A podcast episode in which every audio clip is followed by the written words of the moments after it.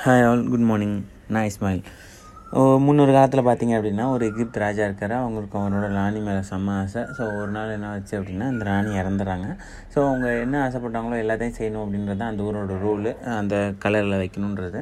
So அப்புறம் என்ன பண்ணுறாரு அப்படின்னா யோசிக்கிறார் என்ன கேட்டாங்க அப்படின்னு சொல்லிட்டு. அவங்க கடைசி கடைசியாக பார்த்திங்க அப்படின்னா ஒரு சூப்பரான ட்ரெஸ் வேணும் அப்படின்னு கேட்டிருப்பாங்க. ஸோ என்ன பண்ணுறாரு அப்படின்னா அந்த ஊரில் வந்துட்டு ஒரு அறிக்கை வர்றாரு, இந்த ஊர்லேயே வந்து எவன் சிறந்த ஆடை வடிவமைப்பில் இருக்கானோ அவங்க எல்லாருமே ட்ரெஸ்ஸஸ் நீங்கள் கொண்டு வந்து கொடுங்க, இங்கே அந்த ட்ரெஸ்ஸில் எது பெஸ்ட்டாக இருக்கோ அதுக்கு வந்து நான் பரிசும் பட்டமும் கொடுப்பேன், அவங்க பேரை வந்து நான் அனௌன்ஸ் பண்ணுவேன், பெஸ்ட்டு இது உங்கள் ட்ரெஸ்ஸு ஆடை வடிவமைப்பாளர் அப்படின்னு சொல்லிட்டு இது பண்ணுவேன்னு சொல்கிறாரு.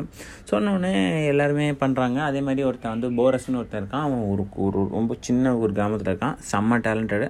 ஆனால் வந்து அவனுக்கு பார்த்திங்க அப்படின்னா ரொம்ப ஏழை, அவனால் அதை ரீச் பண்ண முடியல. பட் என்ன பண்ணுறான் அப்படின்னா அவனும் என்ன பண்ணுறான், ஒரு ட்ரெஸ்ஸை வடிவமைச்சு ஒரு கழுதில் ஏறி போயிட்டுருக்கான் ஊருக்கு. அப்போ நடுவில் ஒருத்தரை பார்க்குறான். ஸோ ஒருத்தரை பார்க்கும்போது பார்த்திங்கன்னா அவர்கிட்ட பேசுகிறான். பேசும்போது அவர் என்ன சொல்கிறாருன்னா, ரெண்டு பேரும் நைட்டு ஸ்டே பண்ணுற மாதிரி இருக்கிற இடத்துல ஸ்டே பண்ணும்போது சொல்கிறாங்க, நான் வந்து இந்த மாதிரி காம்படிஷனுக்காக போகிறேன், இந்த ட்ரெஸ் வச்சுருந்தேன் அப்படின்னு சொல்கிறான். உடனே அவர் சொல்கிறாரு, நான் என் பேத்திக்கு பார்க்க போகிறேன், என் பேத்திக்காக நான் ட்ரெஸ் தைச்சிருக்கேன் அப்படின்னு சொல்கிறாரு.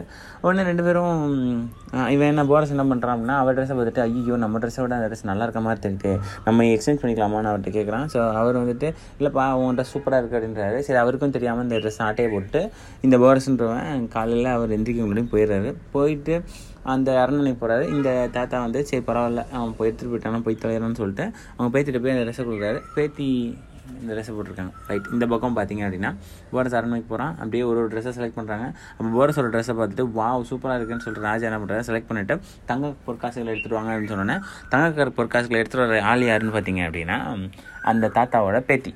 அந்த தாத்தாவோட பேத்தி என்ன பண்ணியிருக்கா அப்படின்னா அந்த ட்ரெஸ்ஸை போட்டிருக்கான். ஸோ எல்லோரும் அந்த தங்க காசை பார்த்துருவோம். ராஜாவுக்கு அந்த ட்ரெஸ் மேலே ஒரு ஈர்ப்பு. உடனே நிறுத்துங்க, கொடுக்க வேண்டாம் அப்படின்னு சொல்கிறாரு. கொடுக்க வேண்டாம், யார் உங்கள் ட்ரெஸ்ஸை தைச்சாங்களோ அவங்களுக்கு அவங்களுக்கு கொடுப்போம், ஸோ அவங்கள வர சொல்லுங்கள், அவங்கள செய்ய சொல்லுவோம் அப்படின்னு சொல்கிறாங்க.